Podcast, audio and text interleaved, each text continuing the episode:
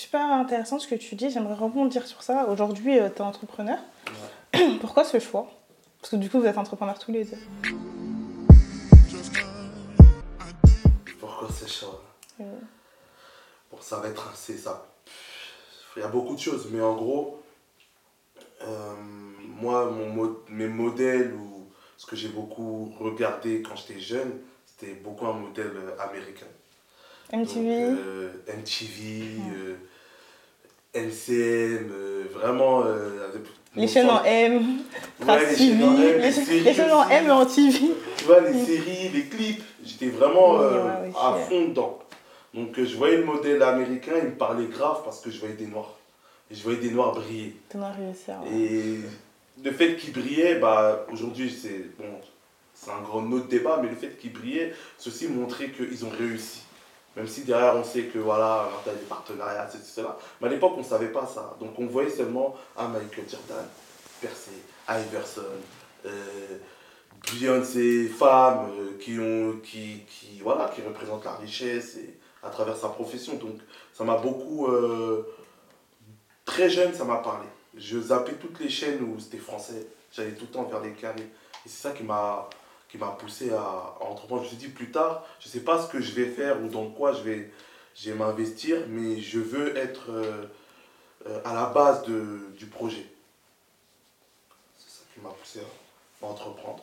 Et toi de ton côté, Chris? Alors moi, l'entrepreneuriat, moi, ça a été... Euh, je pense, à l'époque, c'était inconscient, mais je pense que j'ai vu de vie que j'ai vite vu qu'en tant que noir en France, il y a un plafond de verre et que ça me demanderait beaucoup d'énergie d'atteindre. Euh, je sais pas, je voulais pas en fait me faire accepter, euh, comment dire, je voulais pas forcer les choses. Donc j'ai vite compris que c'était mieux de se diriger vers là. Et de deux, euh, pour moi, il y a beaucoup plus de liberté. tu es tout seul. Moi, je suis quelqu'un de solitaire un peu, donc j'aime bien faire les choses par moi-même. et de trois, le, en soi, j'aurais pu ne pas être entrepreneur, mais en France, je trouve que le, patronat, euh, il y a beaucoup de subordination. Donc, tu es le patron, le patron il est au-dessus, alors que moi, je vois plus le truc comment on est collaborateur. Dans tous les cas, même si c'est toi qui me payes, moi, je te rends un service, toi, tu me rends un service. Dans tous les cas, en vrai, pour moi, je vois plus le truc en, échange. Mais c'est comme ça en France, c'est euh, par ego, on va dire, ou par dignité, moi, j'ai pas envie d'avoir quelqu'un au-dessus. Après, si de temps en temps on doit avoir un petit CDD, un petit CD, on le fera, mais on ne lâchera pas l'entrepreneuriat. C'est drôle ce que tu dis, parce que je me rappelle, moi, bon, à l'époque, j'écoutais beaucoup, énormément de rap français. Et du coup, bah, la star montante, enfin la star montante, la star de ce moment-là, c'était Booba. Et il avait une phrase qui disait euh, Je ne dirai jamais allô patron. Et quand j'ai écouté ça à l'époque, j'étais au collège.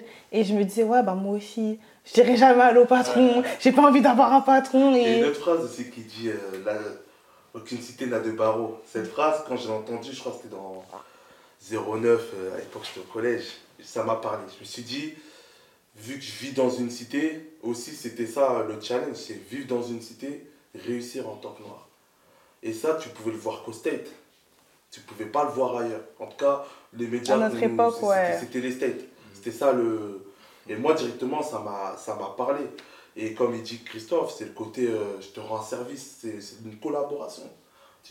C'est difficile. Moi, en tout cas, euh, aujourd'hui, je travaille aussi à côté, mais quand euh, par moment on me donne des ordres et que je sais que c'est pas forcément légitime, je râle. Je râle directement et je sais que râler, c'est prendre le risque de perdre sa place. C'est de prendre le risque de, de ne pas répondre à un certain modèle, tu vois. Mais je prends ce risque-là parce que je me dis que entre tout, quand, quand, ce, qui, ce qui concerne l'entrepreneuriat, il faut imposer quelque chose. Il faut imposer un, un, respect. Si tu imposes ce respect-là, partout où tu iras, indirectement, même si la personne ne te connaît pas, elle va te respecter. C'est ça que, que, que j'aime dans l'entrepreneuriat, c'est le, le respect. Après, effectivement, le respect, ça se gagne il faut prouver pour l'avoir. Mais une fois que tu prouves, bon, moi, tu as le respect et tu l'imposes. Et par ton idéologie, par ton, par ton, la manière dont tu te positionnes, directement, en fait, euh, ça se sent. Ça se sent. Et du coup, quand vous avez, un- enfin, vous avez annoncé chez vous que vous allez être entrepreneur ou les choses se sont faites un peu en soum soum euh Hum, Toi, t'as un petit sourire. Moi, je réfléchis. En fait, moi, j'ai commencé, je taffais. Et euh, à côté, je faisais de la photo. Et à un moment donné, j'ai arrêté de travailler pour, euh, Pour la pour photo. faire la photo. Et là, du coup, ben, c'était beaucoup. Euh, c'était pas des. On m'a pas interdit, mais euh, est-ce que si ça sème du doute en fait, ça sème du doute, est-ce que tu vas réussir? En vrai, c'est du doute qui peut être légitime, tu vois. Mais si ça va que dans le doute, en vrai, toi-même, tu vas, tu vas finir par de douter. toi-même. et- Donc, euh, est-ce que tu es sûr que tu vas réussir à vivre de ça? Euh, Voilà, plein d'incertitudes sur l'avenir qui ont été un peu semées. Après, bon, j'ai, on m'a pas interdit, on m'a pas mis des barrières, mais. T'as senti ouais, que c'était un peu bourbier par C'était là. un peu en mode. euh, tant qu'il n'y avait pas de résultat, en fait, bah, il y allait avoir du doute. Hum, Euh, c'est tant qu'ils n'allaient pas voir qu'il y, a la- il y, a, il y a la paye et tout. ouais. En fait, ouais, je pense que notre génération, après, je sais pas si c'est forcément lié à l'immigration, le fait qu'on soit noir, la France. Enfin, je pense qu'il y a beaucoup de choses à mettre en perspective dans ce, à ce niveau-là. Cependant, euh, pour... on est obligé de prouver, en fait. Euh, je me rappelle quand j'avais quand j'avais décidé de, de faire le projet Circle Discussion au tout, tout, tout début. Enfin, avant vraiment que de tourner à l'Institut, j'en avais parlé à une amie. Et elle m'avait regardé, elle m'avait dit euh, Ah, tu veux faire ça? Ok, mais euh, pourquoi, tu, pourquoi les gens ils vont regarder? Pourquoi les gens ils vont payer pour regarder? Pourquoi les gens ils vont faire ceci? Et t'es sûr que tu vas faire ça? Mais, euh, mais ça veut dire qu'au début tu vas pas gagner beaucoup d'argent, en tout cas tu auras du mal. Mais si tu te maries avec une personne, ça veut dire que toi tu seras en galère. Ah ouais, non, c'est chaud. Et en fait, toutes euh, ces questions m'ont fait ralentir mon projet. Parce que je me disais, mais voilà, peut-être pas tort, peut-être que je devrais faire autre chose, ou pas me focaliser à 100%, enfin pas maintenant, peut-être que c'est pas la bonne décision. Et après, plus tard, j'ai entendu d'autres discours qui étaient plus en mode, on est jeune, fais maintenant. Enfin, je pense que même quand on est vieux, enfin, même quand on est vieux, ça, ça dépend comment ça a nuancé tout ça, mais ce que je voulais dire, c'est que tant que t'es là, et que t'es là, t'es en bonne santé, tu peux faire certaines choses, bah fais. Mais comme il y a ce côté un peu, euh, comment on dit déjà, survie, euh, le mode survie Ouais, qui, ouais. qui est activé, tu te dis non, tu peux pas tenter des choses si tu dois déjà survivre entre guillemets. Est-ce que toi, tu as l'impression que tu as dû quitter un peu le mode survie pour, te mettre, euh, pour accepter l'entrepreneuriat, te dire j'ai envie de faire ça? Moi, le, la- la- le plus grand. Le, le problème dont, que j'ai eu, c'est que je suis l'aîné de ma famille. Donc la place de l'aîné, elle est compliquée. Les parents misent euh, Beaucoup, ouais. beaucoup sur l'aîné. C'est-à-dire que euh, dès le départ à l'école, j'étais pas euh, forcément l'élève de ouf. Donc euh, ils se sont dit, je pense qu'à ce moment-là, ils se sont questionnés en se disant bon, est-ce que nous on va les mettre une pression? Parce qu'on va être, on peut être déçus.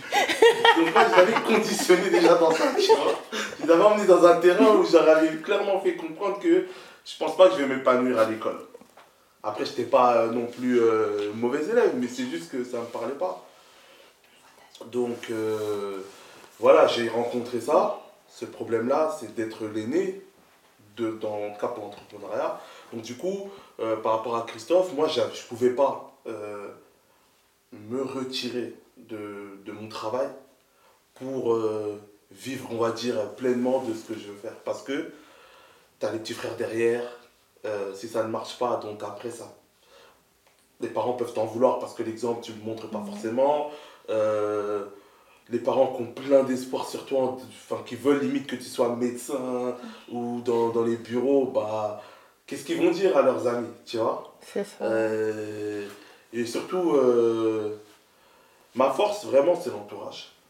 C'est vrai j'ai toujours un bon entourage. Ouais, c'est vrai. J'aime beaucoup, tes... toujours, J'aime beaucoup tes amis. J'aime beaucoup Chris. Ouais, j'ai toujours été avec. Christophe et l'entourage, c'est vrai que ça a été ma force. C'est pour ça qu'aujourd'hui, je suis très fédérateur. J'aime bien être euh, entouré, de, me sentir entouré et tout.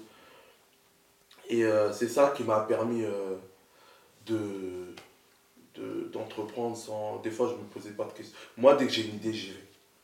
Je rate, je me questionne, je recommence. C'est ça ma force. À l'époque, euh, bon, du coup, à l'époque, Rudy faisait des soirées. Ouais. Et elles étaient trop bien. Et une fois, je voulais aller à une de ces soirées. J'étais trop contente. Parce que mon frère m'avait dit oui. Il avait dit, ouais, tu peux aller à la soirée de Rudy. Donc j'ai envoyé un message à Rudy. J'ai dit, ouais, ta soirée c'était une taille 2, je vais être là et tout. J'étais vraiment heureuse. Après, il m'a dit, euh, non, pas toi. Moi, j'avais pas compris le non, pas toi. Donc j'ai dit, peut-être il a mal envoyé le message. Toi, c'est à l'époque des textos. Je dis, je sais pas. Après, j'ai dit, comment ça Après, elle a dit, non, toi, tu viens pas. En fait, euh, juste pour rebondir, tu vois, par rapport à ça. Ça m'avait fait mal. Je sais. ça m'avait fait Mais, mal. euh, C'était Hugo en ce Non, en fait, c'est- le truc, c'est que euh, moi, j'avais déjà. Enfin, les gens, ils voient pas forcément. euh, à l'époque, on, était, on avait 18, 19, 20 ans. On devait encadrer une soirée étudiante de 300, 400, 500 personnes. Alcoolisé en plus. Alcoolisé, moi je bois pas, mais je sais, enfin j'ai pu voir à ma soirée quels sont les effets de l'alcool. Les débuts de bagarre qu'on a dû gérer, bon, il n'y a, ça peut être ba- il y a pas eu de bagarre, mais juste le, ce stress-là et tout le monde te dit euh, ta soirée ne va pas marcher, te rajouter encore tes petites cousines dans, les, dans ces soirées-là, c'est un stress de, de- Franchement, c'est un stress qui. Clairement, c'est des choses. euh, tu stresses à fond. Et je me suis dit, eh, vaut mieux. S'il lui arrive un truc, ça va me retomber dessus. Euh, je veux pas. J'ai tout de suite. euh, voilà. Et j'ai raté and Taille 2. Yes. Là, le- un des plus gros Stentai. J'ai vu les photos, ouais, ouais, non, on avait C'était mis chaud, pas hein. c'était trop bien. Mais même à cette époque, tu vois, c'était même ça, c'était des challenges de ouf. euh.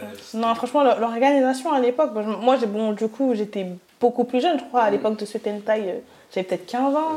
Ouais, à l'époque, j'avais 15 ans à l'époque de Sweet and Taille. Et quand je voyais tout l'investissement, tout ce que vous faisiez à votre âge, euh, toute l'équipe, parce que du coup, il y avait un groupe d'amis derrière, c'était pas Ouais, ouais. toi tout seul, c'était un groupe d'amis.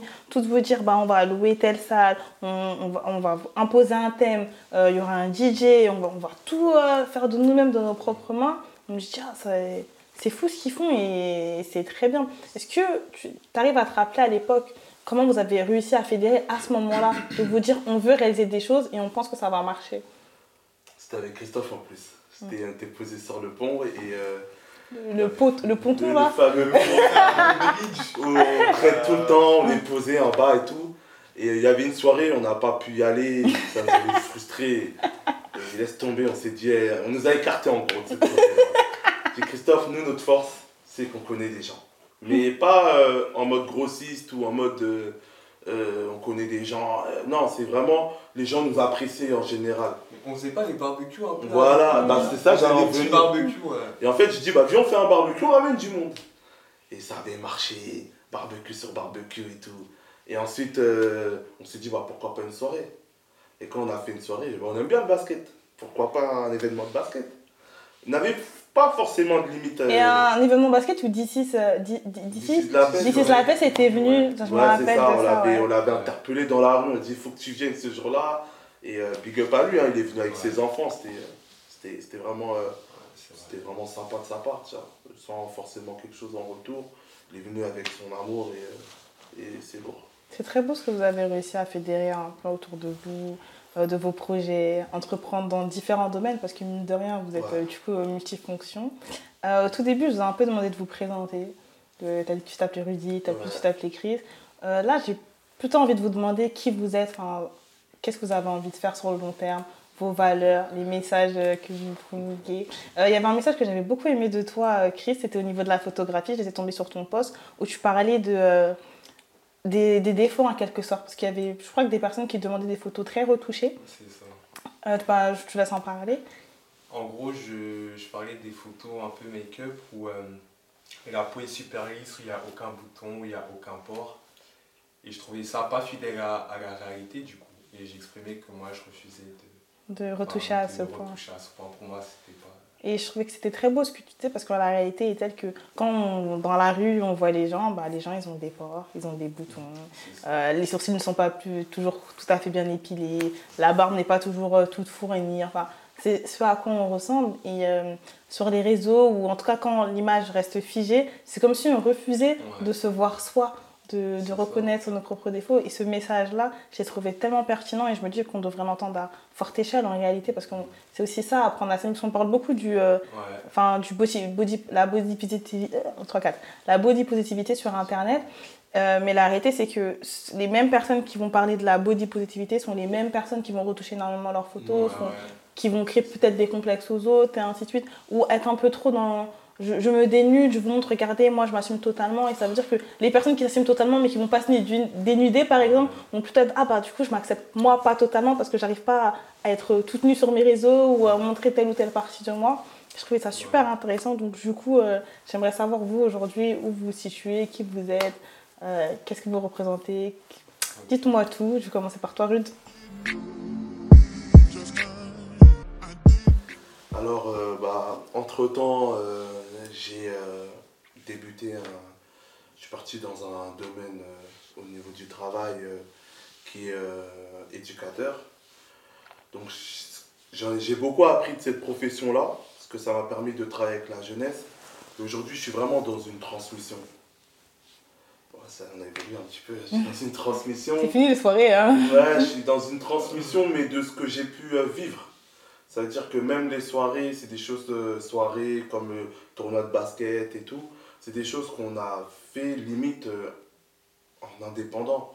On n'avait pas de moyens, on a commencé de zéro, on, a développé des choses, on n'avait pas de community manager à l'époque, on gérait les réseaux nous-mêmes.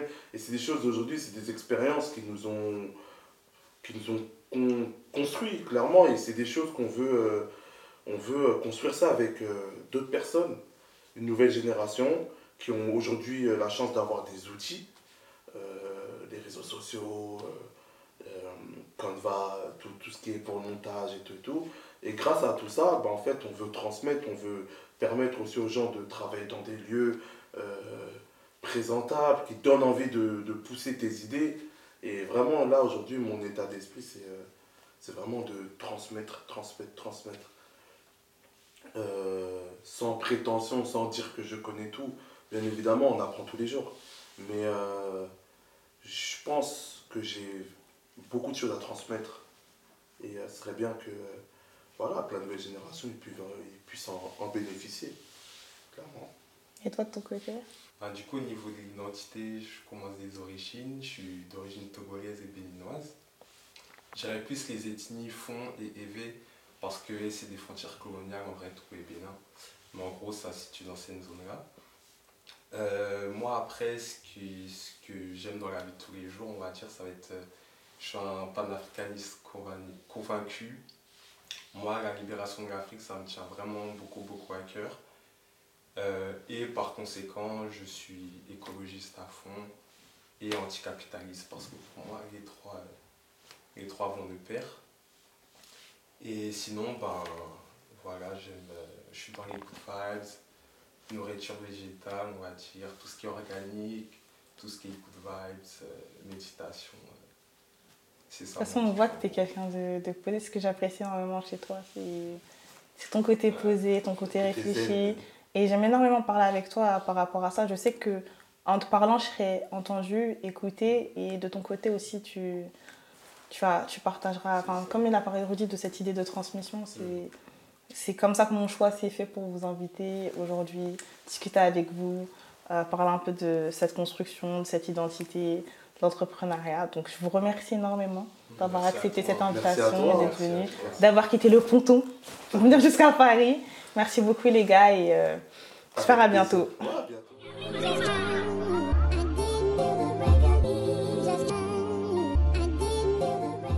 Je veux leur donner le mal que j'ai pu ressentir dans ma vie et leur faire ressentir ce que j'ai pu ressentir aussi, tu vois. Parce que à travers mes films, moi, je leur raconte ma vie, euh, une partie de ma vie ou un moment de ma vie.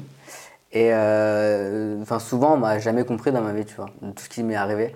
Et moi, à travers, mes films, j'aimerais bien leur montrer ce qu'une personne, parce qu'il n'y a, pas- a pas que moi qui ressens ça, il y a plein de gens dans ce monde-là qui peut, qui peut ressentir, qui peut vivre tout ce que j'ai pu vivre. Et euh, j'aimerais bien qu'ils ressentent aussi un peu ça, qu'ils compatissent aussi un peu à ça.